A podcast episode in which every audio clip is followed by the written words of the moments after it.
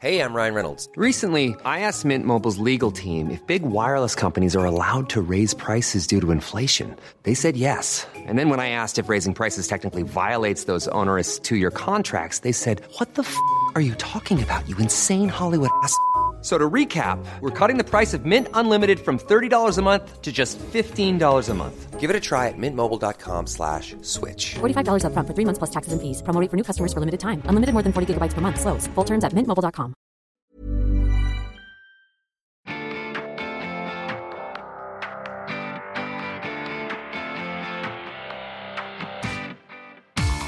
Hello, everybody.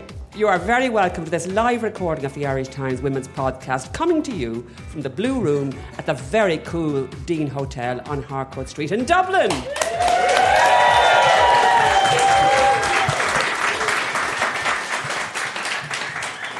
I'm Kathy Sheridan, and just our usual reminder that you can subscribe to us on our award winning podcast on iTunes, SoundCloud, Stitcher, or whatever app you listen to the podcast on.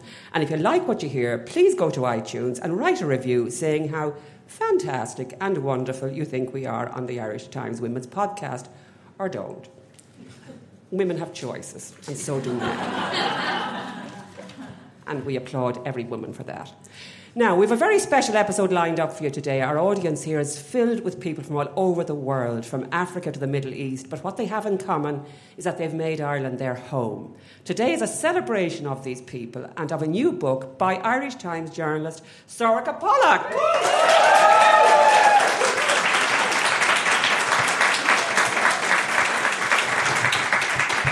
New to the Parish, which will be out shortly, is based on Sorcha's Irish Times series of the same name. Now, I know many of you will be familiar with the series, but for those who aren't, New to the Parish is a weekly article which focuses on an individual or a family who, for a wide variety of reasons, have made their homes in Ireland over the past 10 years. Now, the book is an inspiring timeline, and I don't use the word inspiring lightly. I was awake at six o'clock this morning reading the PDF of this book, and I was in tears and I was also kind of cheering. And I mean that. It is an immensely inspiring book, uh, and it's also it's, it's heart lifting. So it isn't just one homogenous lump of misery as we have been fed by the media, including ourselves, over the years, because these many of you here know the stories far better than we do. You are people for whom life changed in one, whether it's through love or necessity or through war or whatever, your lives changed and you ended up here in this very wet little island off the west of Europe. we still can't understand why, but anyway. Um, so there are some people here from Cameroon to Myanmar, uh, Poland to New York, Nigeria to Venezuela, Iraq to Syria, and back home again. And included are women like our guest this evening, Maisa Al Hariri from Syria and Flavia Camejo from Venezuela.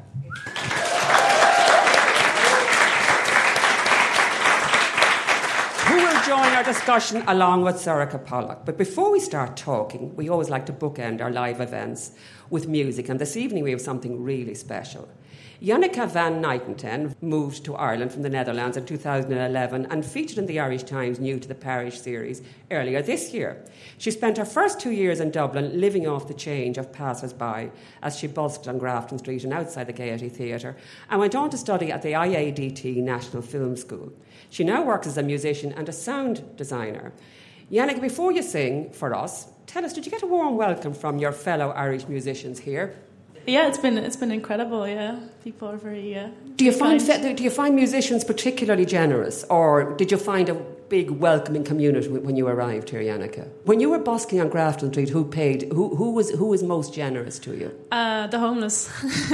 yeah, rich people not so much. Uh, so, but yeah, every, everyone's it's been great. You know, uh, it's been a great experience. And you're still here and happily settled. Yeah. Isn't that interesting? Now tell me this. I'm going to ask everybody this. But what's the best thing about living in Ireland, and what is the worst thing about living in Ireland? And be honest. Um, I'll start with the worst thing because I, I, like to end with a on a good note. But um, the worst thing is probably the rent, uh, and the best thing is uh, the people. You know, uh, People. they're just so. Um, it doesn't matter. You know, when I moved here, I couldn't really play music, but people are always so encouraging, and uh, that's really lovely. You know. Well, look, we're looking forward to hearing your first song, which is the lovely title of Onward Still. Yes. So take it away, Janneke. Okay.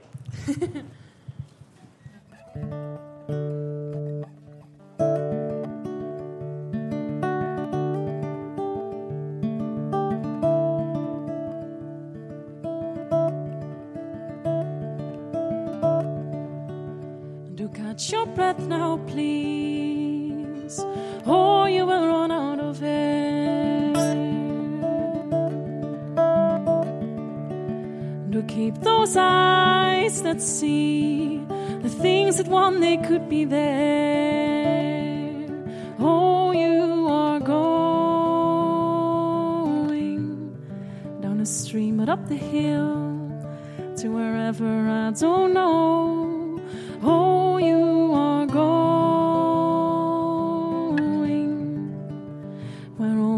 Dreams go, where all dreams go.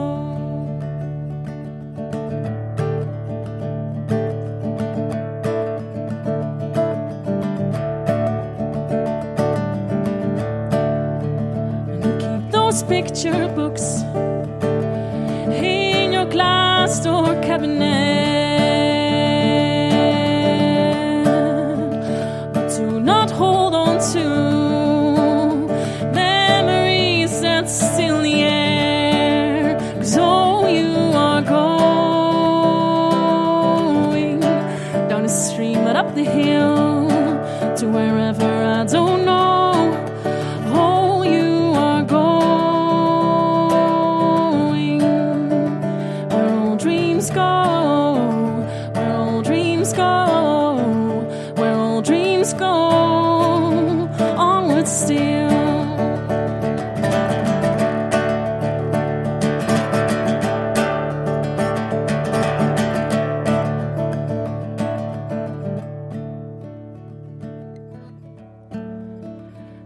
Future had no shape before you made it take its form.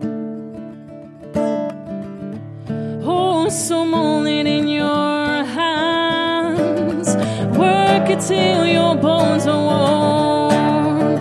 Oh, you are going down the stream, but up the hill to wherever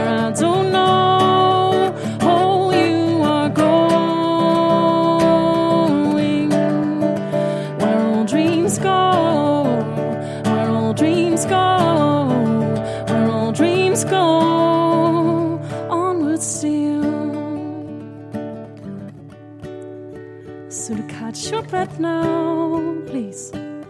Oh, you will run out of air.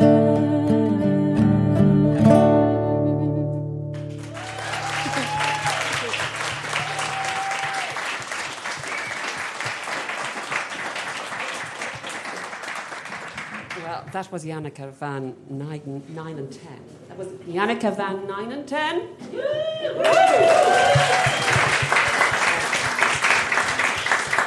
And if I'd seen you busking outside the gate, I would have given you all my money. and we'll be hearing another song from Janneke later on, which we're looking forward to very much. Now, we have a wonderful Irish Abroad series that runs in the Irish Times, but new to the parish, instead of looking at the Irish abroad, looks at those people from all over the world who have chosen to make Ireland their home. New to the parish might not be a phrase familiar to a lot of them, but to explain, it's a colloquial phrase used in Ireland to describe people who have moved from a different area. I mean, it might be from the next parish, and parishes are tiny little places, but there's huge rivalry and competition between parishes in this country. I live in a little one myself, and the football is actually violent between the two, between our parish and the next one. So parishes are very important to us. Maybe not in the old religious sense, but certainly in the sense of your place, being your place. So new to the parish, I think, was always a great title for that series. And it's become synonymous with Sorcha Pollak's wonderful series and her equally wonderful new book of the same name. And if you don't believe me, here's what the great Fintan O'Toole has said of the book. Ireland has been transformed in recent years by the arrival of hopeful settlers from many parts of the world. They are not just immigrants, they are people from, with all the richness, diversity, and particularity, and particular. and particularity of humanity. Sorcha Pollak is a great listener who tells those individual stories with humour, sympathy, vividness, and insight. This uplifting book is both a great read and an essential document of contemporary Ireland. Now, I think Sorcha has got Fintan's imprimatur in no uncertain terms. Happy days, Sorcha. Um, now, if, uh, as we know, people come to Ireland for all sorts of reasons for education, retirement, love, and in some cases out of necessity, forced from their homes. And these are the stories we read week after week in New to the Parish. They are the stories that are the, at the heart of Sorcha's book. Sorcha, you're a news reporter and feature writer with the Irish Times, and as part of that work, you have a specific focus on migration and immigrant communities in Ireland. What what, what, what inspired you to, to take that focus? And what have you learned from writing it? I mean, immigration has always been something I've been aware of. Um, growing up in Ireland in the late 80s and 90s, um, Ireland was a very homogenous, white, Catholic country, and I had a Polish surname, and it might seem crazy to the people in this room who've come here from abroad, but in the 90s, when you had a Polish surname, you were one of eh, one in a thousand. There were there was no one with foreign surnames in this country, and um, so I grew up with an awareness of the fact that I had a foreign background, which was had come through from my grandfather, and. Um, my parents have a huge role to play in it because they always spoke about refugees in our house. And um, because my grandfather had been a refugee, they spoke about refugees. My dad wrote about refugees himself. Um, and so when I became a journalist myself, I didn't initially write about refugees. I worked in London as a, as a journalist and I wrote about lots of different things. But when I came back to Ireland, I suddenly became aware that Ireland was changing and there were more people from different countries. What year was that? When, I, when did I come back? Yeah. Um, December 2013, I came back and I'd effectively left at the end of 2010, but before then I'd kind of come and gone a lot since 2005. And um, I came back in late 2013, and suddenly Dublin looked slightly different and became more different. And when the series began in June of 2015, when Roisin approached me with the idea of doing it as a summer series, I just thought this is great. I get to meet some interesting people and I'll get to talk to them about their stories, and it just evolved from there. Many a story starts with Roisin Ingle, actually. um, she, you're not the first person whom she's inspired, I have to say, to go on to great things.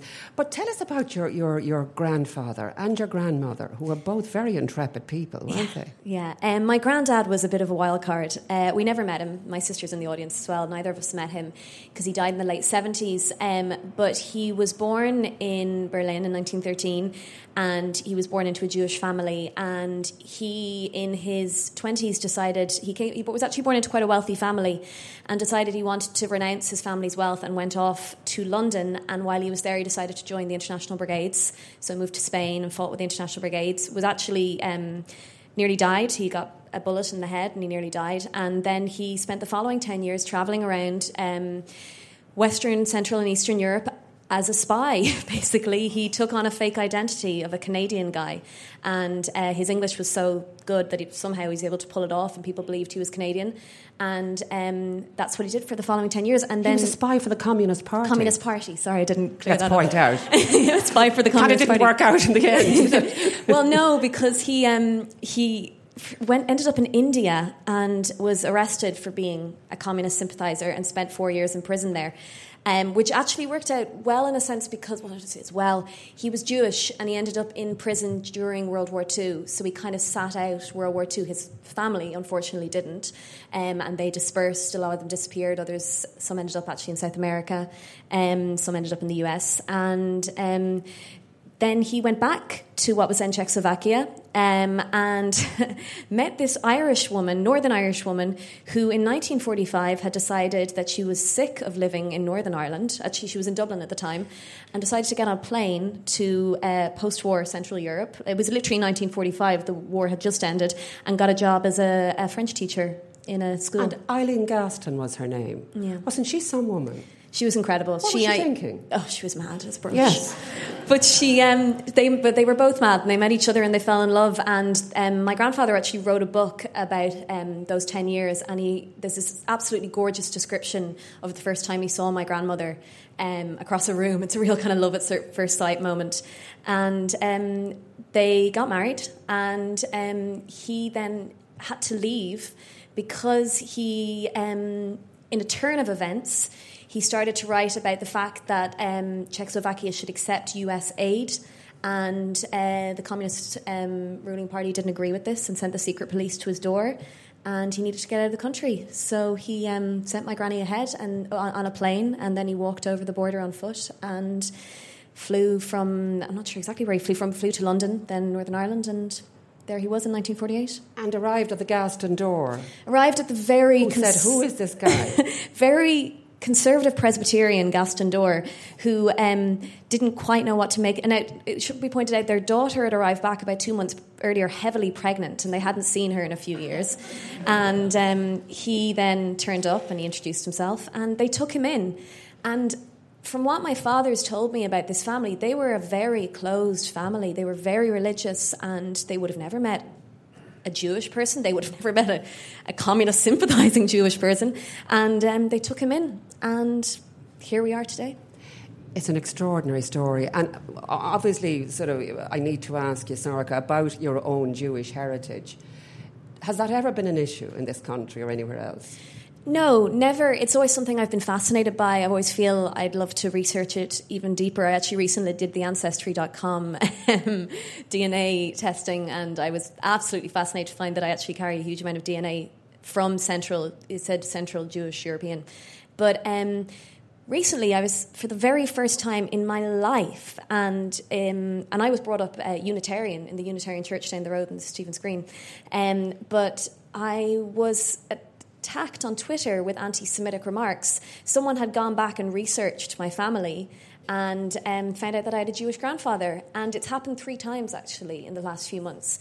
And I was just more shocked than anything. I couldn't believe that someone had gone to that trouble. But um, it, it, there are people out there who are just determined to create hate. And this is the first time that's happened. And never in my life. Never before. No. So, did all of that? I presume that must have given you then some kind of a, a, a particular insight into into what people experience when they either emigrate, which some of your maternal side did, I gather, and people who are migrants or are immigrating. Was, was, that, was that a huge part of your motivation? Or did you just decide this is, this is Ireland is looking so diverse now, should be celebrated, explored, um, maybe some nuance and context lent to it, which you do wonderfully in the book? Um, is that so? Out of all those things, what has kept you focused? Is it a personal thing, or is it just looking around at these marvelous people and thinking, It's definitely a combination of the two. And I should mention my mum's side of the family because, like nearly every Irish family in this country, we have a huge number of members of our huge, num- huge number of members of our family who live in the United States because that's where people went uh, in the early 20th century and the mid 20th century and up until 20 or 30 years ago. And people still go today, but um, slightly different circumstances these days. Um, it was definitely a combination of the two. It was an inherent. Um, I don't say it was an inherent understanding of migration because I don't have an inherent understanding of migration, but it was something I'd grown up with. I'd always heard about refugees, but I'd also I was excited about this country I was seeing transforming before my eyes. And I used to give out so much as a teenager about Ireland being so boring. I mean, I can see my sister laughing because she knows exactly what I'm talking about. I used to just be like, why does no one speak other languages? Why does everyone look the same? And then I came back at the end of 2013. I was like, this is this is what I've been waiting for, and I think it's great. And here we are, the room full of people who are just smiling and. I don't know how many how many countries are represented here, but we must do a head count before we leave. um, Maisa Al Hariri, you're a student in business in UCD, and that all sounds very simple now. It sounds that you just left the country and ended up in UCD. That is, in fact, not remotely what your story is like. Yeah, Tell me how, right. how, you- how you ended up here. Well, it was unexpected actually. Uh, it started uh, l- when leaving from Turkey. I felt in the start that my life was ending in Turkey, But in 2016, listening about people leaving, uh, migrating to Greece. Uh, there where it started, like uh, we had to decide to leave for a better future. Uh, it was it was a lot of challenges. you as- started in Syria. no, uh, well, in Syria, because of the war, we had to, we definitely had to leave from there. Uh, but like my, my, my father was already like uh, having his own job in Turkey and all that, but we couldn't continue our education at all. We got stuck in in Turkey for a year, and after crossing the sea, uh, which was really terrible. Uh, Tell us a little bit about that, Maisa.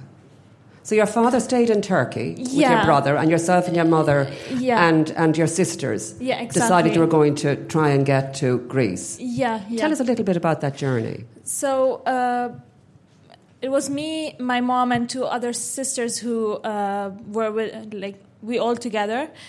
Uh, we we decided to leave uh, f- like. Uh,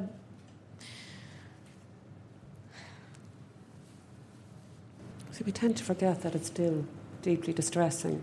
And I'm asking Maisa to tell her story, which to us sounds like a very interesting adventure, but is still clearly capable of distressing the people who went through it. And not surprisingly, because now, if you can tell us, you actually got on an inflatable little dinghy. yes, it was a, a, a raft actually.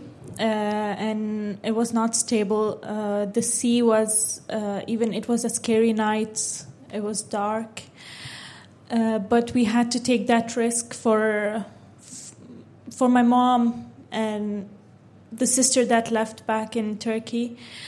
Uh, we it was a, journey of two hours, not knowing where we would end up, and we got stuck on an island for about six months, not knowing what would be our future. Uh, it was very tough. Every day we we could like we we we used to get news uh, about what would happen. Uh, every time the European uh, government used to change, like not knowing what what would they do with the refugees over there because it was not uh, a small number of people, but still, in the end of the day, they're not only a number; they're they're they're human beings. Uh, but I kept my hope in God. Uh, that what kept me uh, survived, you know, all that time. But you also made your own luck in a way, didn't you? You started began to work for NGOs, Exactly. using your very good English. Exactly, that would help me. Yes. And uh, because seeing a lot of people over there not speaking English, which was terrible, uh, they most of them they ended their life like trying to suicide, um, not having hope for the future. And uh, I, I kept myself busy with working with uh, different NGOs in the camps me and my other two sisters. And uh, slowly, And that gave you a certain advantage, didn't it, when it came Yeah, to, to getting getting more freedom? I yeah, suppose. exactly, exactly. Not only that, we were afraid that we would get relocated. Actually, before getting the news, uh, we were afraid to get to a country that doesn't speak English. And slowly, slowly, when we got our interview, and on September uh, 2016, uh, and we were selected from those who would be relocated to uh, other co- another country. Uh, I have another sister in Belgium, and I was afraid to be relocated over there, which would be three other different languages. Uh, So, so language was a huge thing for it you, was. Martha, yes. It was because I, I wouldn't be able to learn an, another language uh, as I have already three languages, and Arabic, English, and and, Urdu. and Urdu. Yeah. so it was it was a lot challenging, and then I even I even kept uh, like after um, getting our uh, the news about where to be relocated, I kept uh, uh, working and uh, giving hope to many other people, which was the only way uh, to. It was terrible, you know, to, to, to get your own freedom in a time, but then still looking back, there are a lot of people still stuck. Uh, and I, I still I still pray for them uh, as the, the life increase is really terrible over there. And when you got the name of the country you were coming to, Yeah. did, had you ever heard of Ireland? Uh, we did hear, uh, we, we did, yeah, but it was unexpected actually. It was totally unexpected. I didn't know that Ireland was already taking people, and we don't know actually over here, and we, we don't know anyone in the country. Uh, So tell us where you ended up. Where did you where, where did you go the night you arrived? Uh, we we reached to an island uh, called Lesbos. Uh, it was uh, we didn't had an idea about it in the start, and over there we got stuck in a camp. They were it was just like a jail for around uh, twenty days. Uh, no one was allow, uh, allowed to leave because of it was the night of the deal between EU and Turkey, uh, and like uh, it was it was really tough, not knowing anything. Uh, plus, it was something new to me. I didn't know any like uh, how the situation would be or what what is it exactly. Uh, Because I think what, what, what a, a very important part of your story, Maisa, for a lot of people in Ireland listening to you is that you came from a very comfortable middle class family, didn't you? Yeah, that's right. Your parents right. were lecturers, you were at private schools That's in, in right, yeah. Syria. Yeah. And here you were, basically on this island prison. Yeah. And imploring people to let you go somewhere you would feel safe. Yeah. So you get a, a you, you, you get you get the, the, the word that you're going to Ireland, and you get on a plane, Yeah. and do you feel a great sense of liberation, or do you think, oh my lord, do- where no, are we actually, headed now? no, over there, uh, I met an Irish lady who's really, very lovely. And uh, she was happy that uh, I'm ending up over here. She told me about the country, uh, how how welcoming their people are, and uh, uh, how supportive they would be. Especially, uh, like I was really active, and I, I loved I loved cont- uh, contacting with people. So. Uh, so when you arrived in Ireland, did it, did it all seem true? Did it all? Uh, it, it did. Really? In- Indeed, yeah. It was like we entered to the airport and we saw that crowd w- welcoming us. Uh, I, I had tears in my eyes. I didn't. I didn't believe it. Uh, like they took us uh, straight to uh, like County Meath over there. They they gave us a lot of support. Although although it took a little while to get our papers and get out of direct provision, but uh, it was nice. I uh, I tried my best to. Uh, get out of that place and know people know my my path as uh, my my my goal was to complete my education and uh, just be as any other normal person living their life. And have you achieved that now, Maisa? Yes, I did, and that is thanks to Sorcha. She was the one to help me. yeah. Because Sorcha says in the book, uh, or in the interview with Maisa, that, that you met an Irishman who had secured university scholarships for other Syrians. That's true. That's which true. sounds rather fairy tale-ish. A lovely man comes along and says, yeah, a prince. Bit of a fairy tale. yeah. Yes, uh, I did. Um, like uh, we got in contacts. Like it was unexpected. Uh, I was. I. I couldn't. Uh, you know, it was a bit tough because my my certificate was Syrian, the leaving cert, and uh, it, it it was like between yes and no getting into university. Uh, but then he he fought with me. He tried his best to get me into university, which was a great thing. And uh, yeah, And so you're now in UCD studying. yes, I am. Yeah. And but you but but Sorcha says in in her interview with you that it did take you a while to settle. Uh, yes, it. You had a tough old time, uh, really. It sounds as though it all happened quite Yeah. smoothly, but it was Yeah. there were a lot of delays and It was- frustrations. It was, once before arriving. We when we talked to the embassy, actually they told us within three months we'd be uh, out of the di- direct provision, but that was fake, unfortunately. How long did it took- take? it took uh, around a year and two months. Two three months. And what's interesting, Maisa, is your mother, who, Yeah. who who's a, an experienced teacher and speaks fluent Arabic, obviously.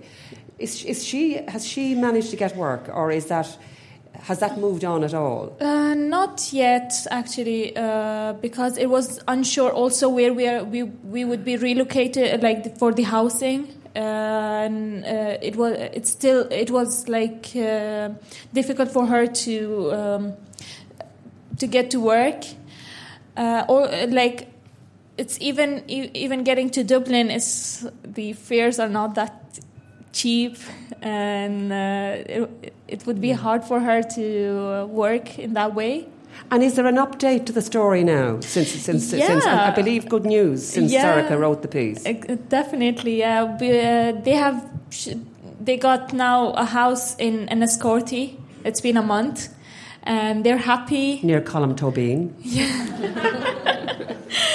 And uh, they're living their life like just any other families around the country. So you're living like any other family now, but direct provision, we hear a lot of different stories about it, Maisa, Yeah. about, about people who really do feel as if they're in prison. Yeah. And then other people say, well, look, that's at least you're safe. Do you come down in the middle there, or do you think it's unnecessary? Well, okay, as it say, as people say, it's safe, but at the same time, people would feel themselves as uh, different from others, which uh, which feels so bad actually, like not able to work, being in that place and uh, being. They are mostly located in places that are cut off from the world. Uh, I've been traveling to different locations, uh, direct provisions around the country, and especially to two in the in the uh, middle countryside in the country, which uh, one is Belhadrine and the other the um the one next to Portlaoise. Yeah, uh, they are. I felt like they're in a haunted place. No people around them. Most of the shops uh, closed, and I. There are not many things to do, which uh, it, you know, especially to to people who are new in a country and not getting uh, uh, like proper education and all that. It it it it, get, it gets them frustrated and uh, it's like it feels like there's no proper future then. So And do you think this is just a, a sort of a, sort of on the journey to achieving what your family have, or is there a sense of hopelessness in some cases? Uh, not hopelessness, but uh, there are many, th- uh, like several steps to be taken, or uh, like uh, things that should be given to those places that uh, to to to let people achieve more. Uh, in the end of the day, like not no one would like to spend their day like it's it's a life that's moving on, not doing anything. It's a wastage of time and all that. So. So it's if- very tough for them. If you could wave a magic wand, oh, I wish. what, what, what would you say to the people who are responsible for these decisions? What, what path, how would you deal with this situation?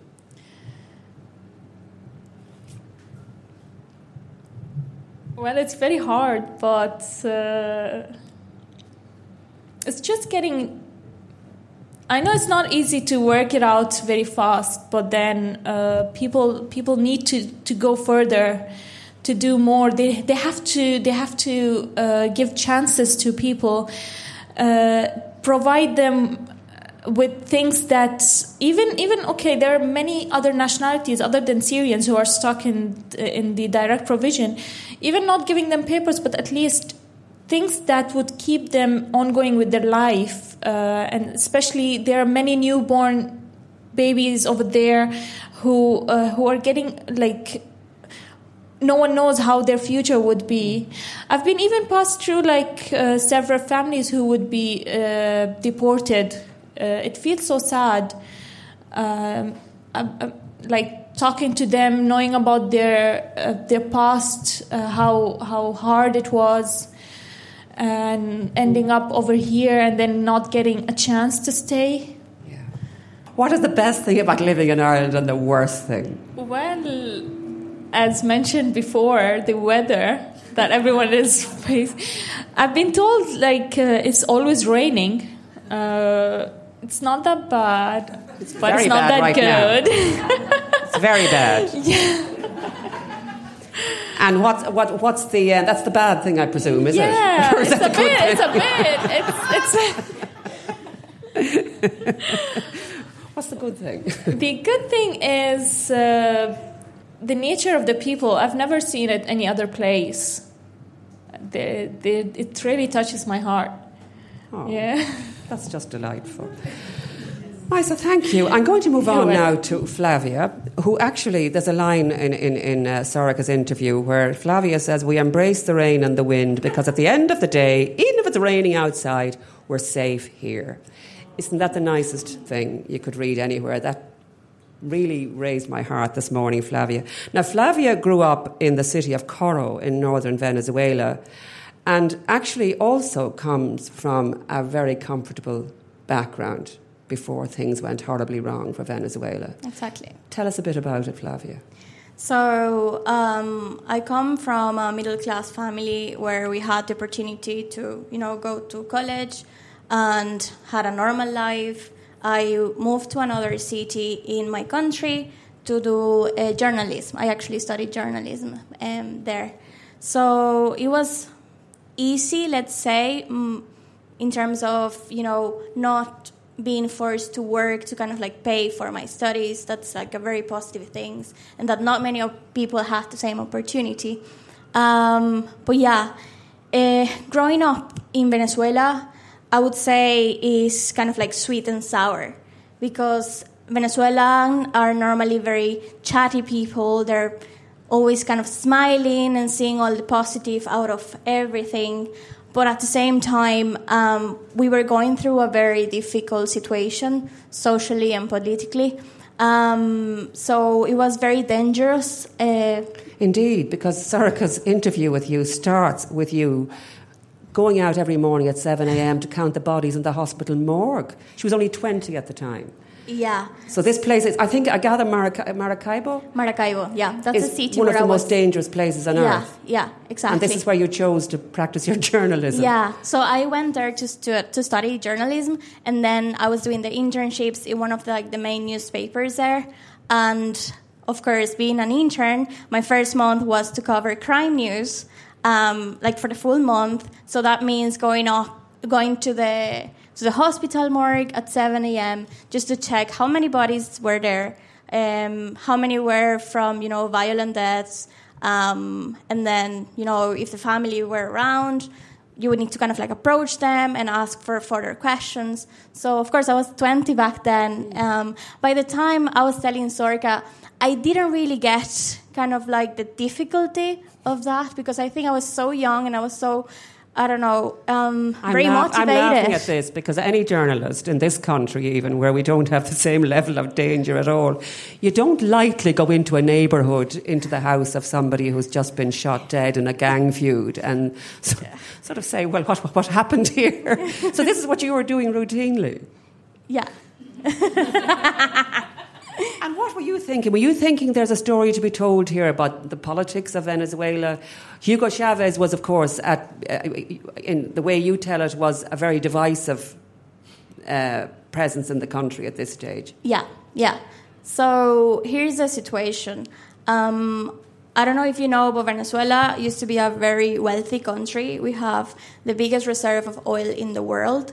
Um, and well, when Chavez started, um he was very lucky because kind of like the oil was getting uh, more expensive and more expensive. So that means that more dollars were getting into the country. So we would have like a comfortable, you know, living, let's say.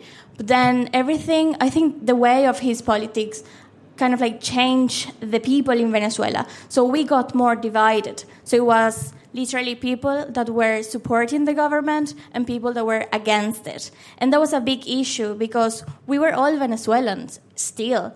But you could see, you could still feel like the difference and how people would look at you because you were not with the government.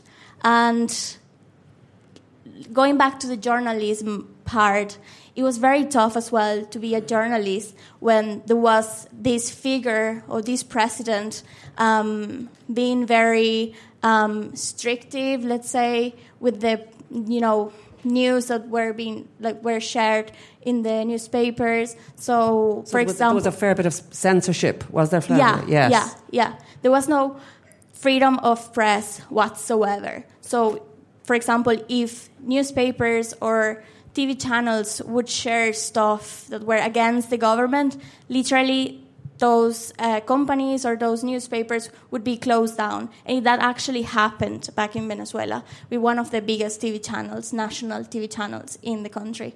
And it was just because they're kind of like, were showing the world and showing the Venezuelans mainly because that's the thing. Here abroad, we read about Venezuela and you watch the news and it's all about Venezuela, but internally in the country, they don't have access as much as we do outside to kind of like what is really happening in the country because of the censorship, as you mentioned. So basically, the military police moved in and closed down your mother's business. Um, not that Oh, there was no. happen. Let's take that. Sorry, Declan.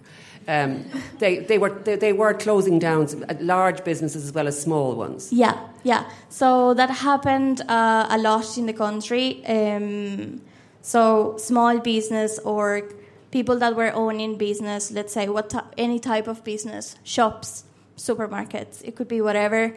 Um, they would be closed down for stupid reasons. But again, it was always the political background. Um, I don't know if this person with power knew that the owner of this shop were not, or they were not with the government, they would find a way to legally, kind of, close down the shops. And that happened, like in small levels and big levels, as I mentioned before, with the TV channel that was closed down.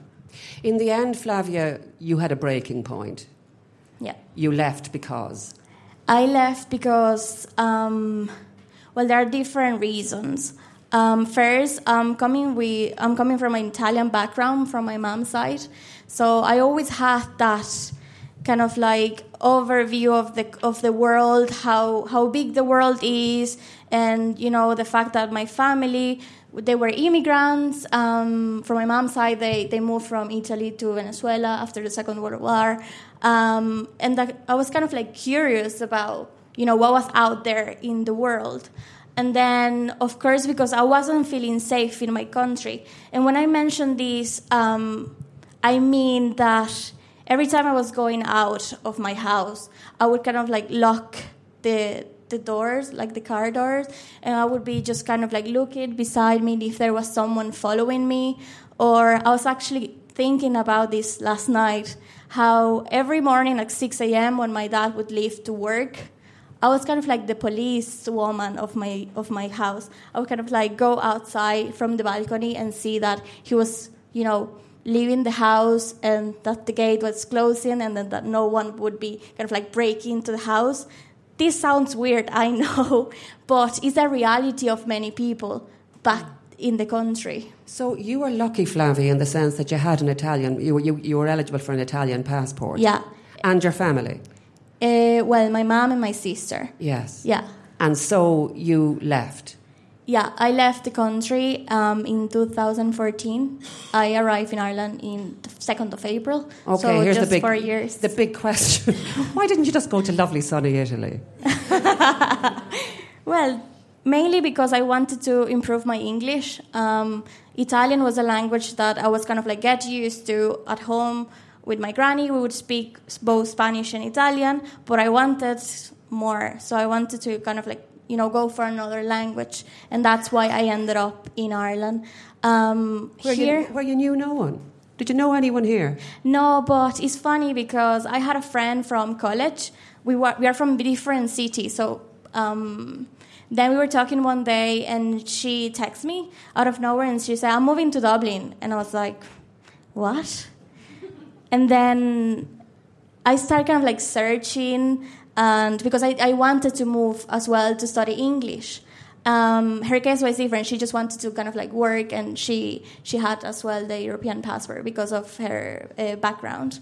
Um, but yeah, I just know her, and you know, I, I did the research, and I I decided to move here. It was also kind of like easy to study English. Um, you know, being still in Europe where I'm available and I'm able to kind of like live. Um, so yeah, I ended up here. And you say one of the positive things about the Irish is that they accept other nationalities and races. Now, that'll come as a surprise to some people.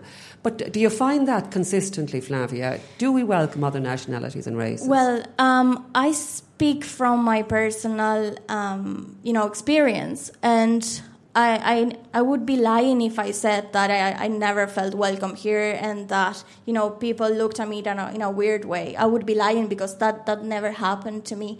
But I know nowadays it's not only a problem in Ireland. I think um, you know the society is going through a real crisis of um, always finding the difference between people instead of actually focusing on what makes us alike or kind of like what things we have in common.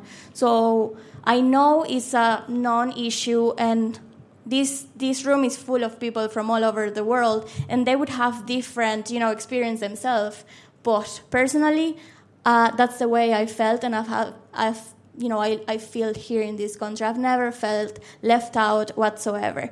But I think it's something uh, important to highlight here is that it was easy for me because of my background being Italian. So the fact that I could hold a passport that allowed me to stay here, um, not having to you know, apply for a visa, just come to the country, find a job, and that's it. But I know that's not the reality, not even for other fellow Venezuelans. Mm. So most of them wouldn't have the opportunity that I actually had with, you know, having the, the European passport. And now, Flavia, is, is, your father still in Venezuela? No. Uh, cut out. So this happened last September. They decided to move out of, out of the country as well. Um, the difference of the type of immigration or the type of experience of immigrating that we both had is that I left because I wanted to. I wanted to go for more and because I wanted to, you know, see something different. But for them, it was because they had to leave. It was pretty much very difficult to live in a country where there is a shortage of food, shortage of medicine, and yeah. Yes, so they, you're referring one, about to WhatsApp exchanges um, going from I don't have enough food to what can you exchange for toothpaste? Yeah, exactly. Is this going on still? Well, I think it's even more difficult now because back then you could actually find a couple of stuff from the black market and they would still be affordable. But nowadays it's just crazy um, because there is also like an economic uh, crisis that you know make the prices even more expensive on a daily basis. So yeah, that thing that I mentioned about WhatsApp groups, um, it was just like casually just talking. Hey, I have a couple of toothpaste. Um, would you change it for some deodorant? So it was kind of like an exchanging things, and this is was actually kind of like um, encouraged by the president Chavez back then. So he wanted to people kind of like exchange goods as if yeah. it was a positive things. Not because you actually were not able to find it in the shop. So your great grandmother moved with her family to Venezuela when yeah. your mother was five. Exactly, exactly. Yes. Uh, and your great grandmother was quite some woman, wasn't she? Yeah. Um, she was the first consular of her hometown in northern Italy um, during war times. Um, and it's something very interesting because even if people think that Latino um, or Venezuelan, let's say, um, culture is kind of like focused on the men.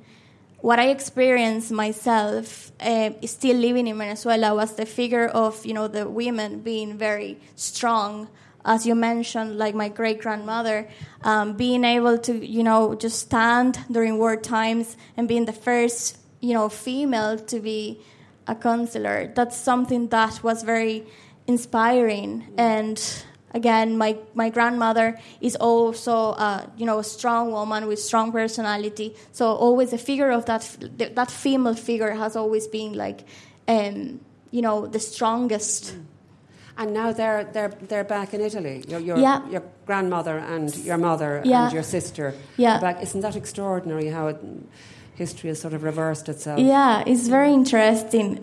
And what about yourself now, Flavia? How, are, how is life in, in Ireland?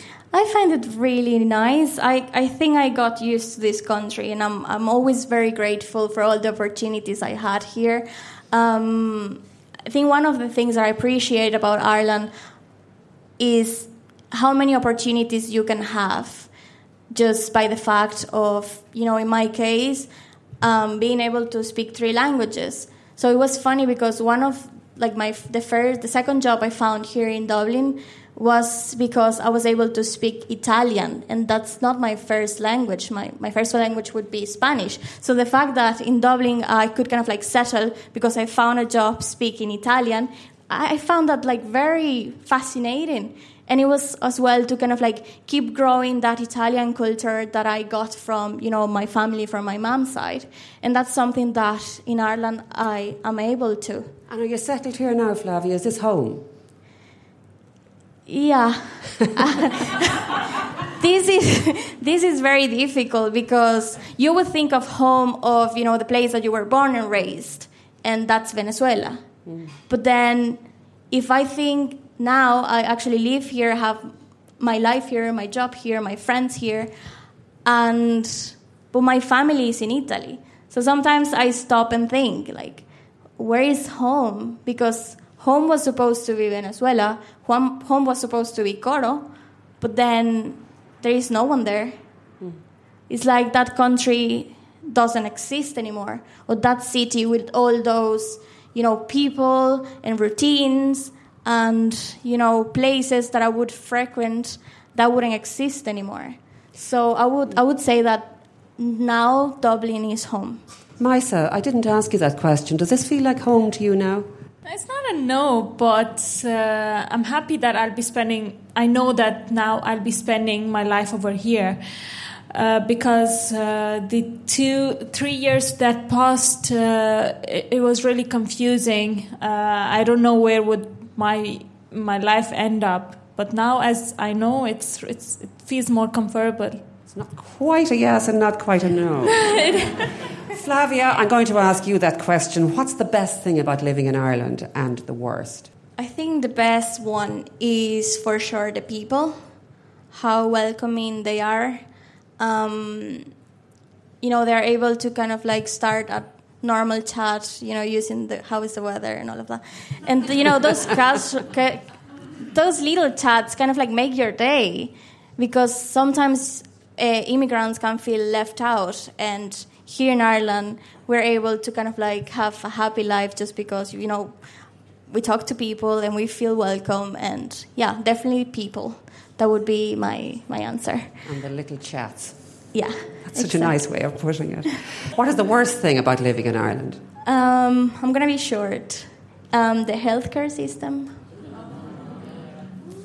Give me an example of where that has let you down. I can give you too many, but they're too long. But um, yeah, the thing is, based on my experience, um, I don't feel confident enough to go to, for example, a hospital and expected to be treated in, you know, short time or leaving the hospital knowing what you had. That's something that has happened here, even to me, and that I had to actually fly to Italy to kind of like fix all of that just because I couldn't find I don't know if the right specialist in Ireland, but it's something that we talk a lot. Like, for example, people um, in Venezuela, from Venezuela that live here, is kind of like a shared um, feeling, mm. like the uncertainty of kind of like going to the hospital and then one not being able to be, I don't know, not being seen by anyone, just because you have like a minor thing, you broke your something. I don't know. I'm exaggerating here. but um, yeah, it's just just to summarize. I'm afraid to go to the hospital because based on previous experience, I had to actually go to another country to get seen because I couldn't find the actual answer from the specialists or the doctors that have seen me. and this is a shared feeling that I get from many immigrants like me that they will actually fly to other countries to go to the hospital and be seen by doctors. Now, Sorcha, I didn't ask you what your best and worst thing is about living in Ireland, but actually, let me ask you that first, and then let me ask you for an overview of what you hear from people like Flavia and Maisa. What, what is your best thing and worst thing about living in Ireland? You've done a lot of travelling, so you also have a personal overview. I'll start with the worst because um, when I moved back to Ireland um, in 2013, my dad turned around to me and he said, you might struggle. I'd been living in London before I came here, and before then I was in, in Latin America. And um, he said you might struggle coming back to Ireland. It's it's a very small country, and sometimes people think in a very small country way, in the sense that they're very focused just on this island. And that's something that I do struggle with. There are people in this country who don't look outside the country and are very self obsessed with our own problems. And we do have problems. We've got healthcare problems, we've got rental problems, we've got a homelessness crisis. But we need a little bit of reflection on the rest of the world. So that's something that would bother me and still bothers me. And it's something I encounter uh, more frequently than I would like. Do we suffer from negativity here? Oh, um, we like to complain far too much in this country. That's a, that's another. Uh, I, I, spent some time in the states a few years back, and uh, the states is the other extreme where everything is very positive. But there's a nice middle ground there, and I think sometimes the Irish people go too far towards. Yeah. After when I finished your book this morning, I tweeted, "We are queens," um, and I and I do think we are. We have problems, but I think in many ways we are very lucky. Um, um, so, am I positive? You're positive. You're positive. I want to give a positive. Yes. I almost forgot my negativity. Yeah. Um, it ties right back into the very beginning of this conversation, and the reason that I'm sitting here right now is I think Ireland is a really interesting country these days, and not just from immigration. I grew up in a house where I spoke Irish, and I'm deeply proud of my Irish heritage and my language, and I love that part of who I am. But I also love the fact that I have a background from somewhere else. And I love that I have met so many, so many interesting people through writing this series. It is a joy to write it. It was a joy to write the book, to interview these two young women, and to interview everyone else in this room who I've spoken to. And um, so that's what I love about Ireland. And what an audience. I mean, uh, look what you've achieved. That's all we have time for. I hope you've enjoyed what I think was a fascinating evening. Thanks so much to our guests, Sorcha Pollak, Maisa Al Hariri, and Flavia Camejo. We also have to say a huge thank you to the Dean Hotel here in Harcourt Street in Dublin for being the most generous and stylish hosts. If you get a chance to come and have dinner here in Sophie's fabulous rooftop restaurant, you really will be impressed. And that is true, that isn't just me sort of fluffing on.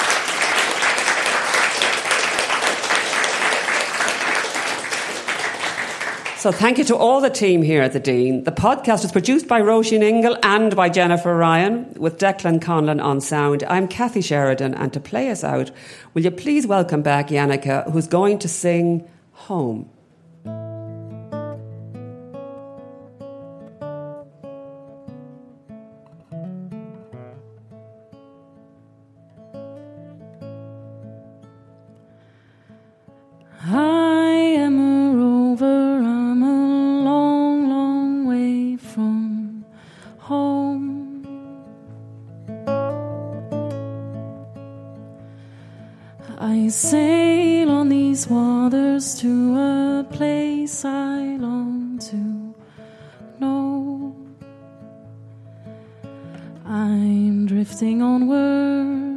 The world is standing still, and the sun is the anchor that guides me to a place called home. Home.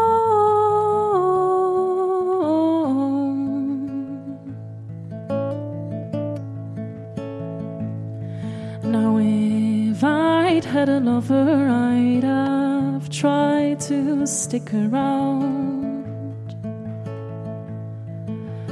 raised two small children live in this old harbor town. But I hear sweet music in a place so far away, and somehow I'm troubled by the thought that I should stay. Oh.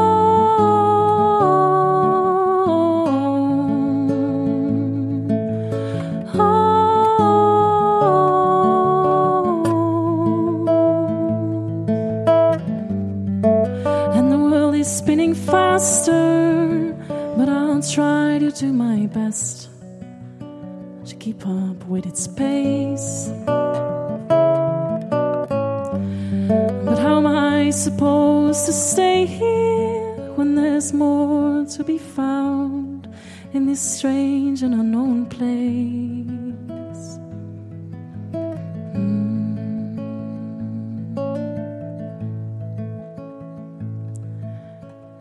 I am a rover, many years have come to pass.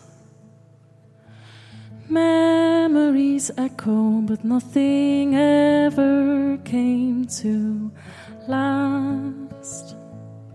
The tides are ever changing, but the song remains the same. I wish I'd a map that would point me to a place called. Home.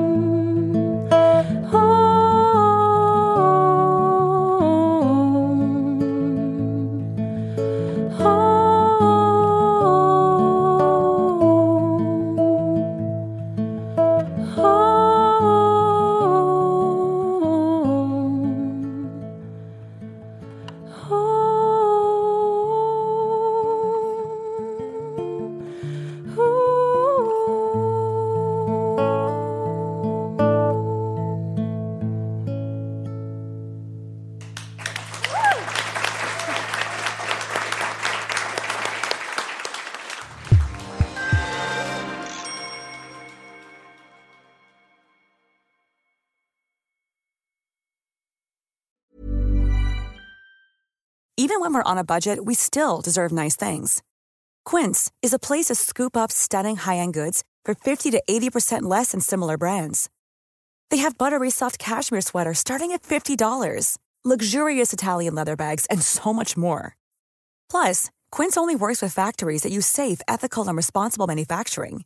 Get the high-end goods you'll love without the high price tag with Quince. Go to quince.com/style for free shipping and 365-day returns.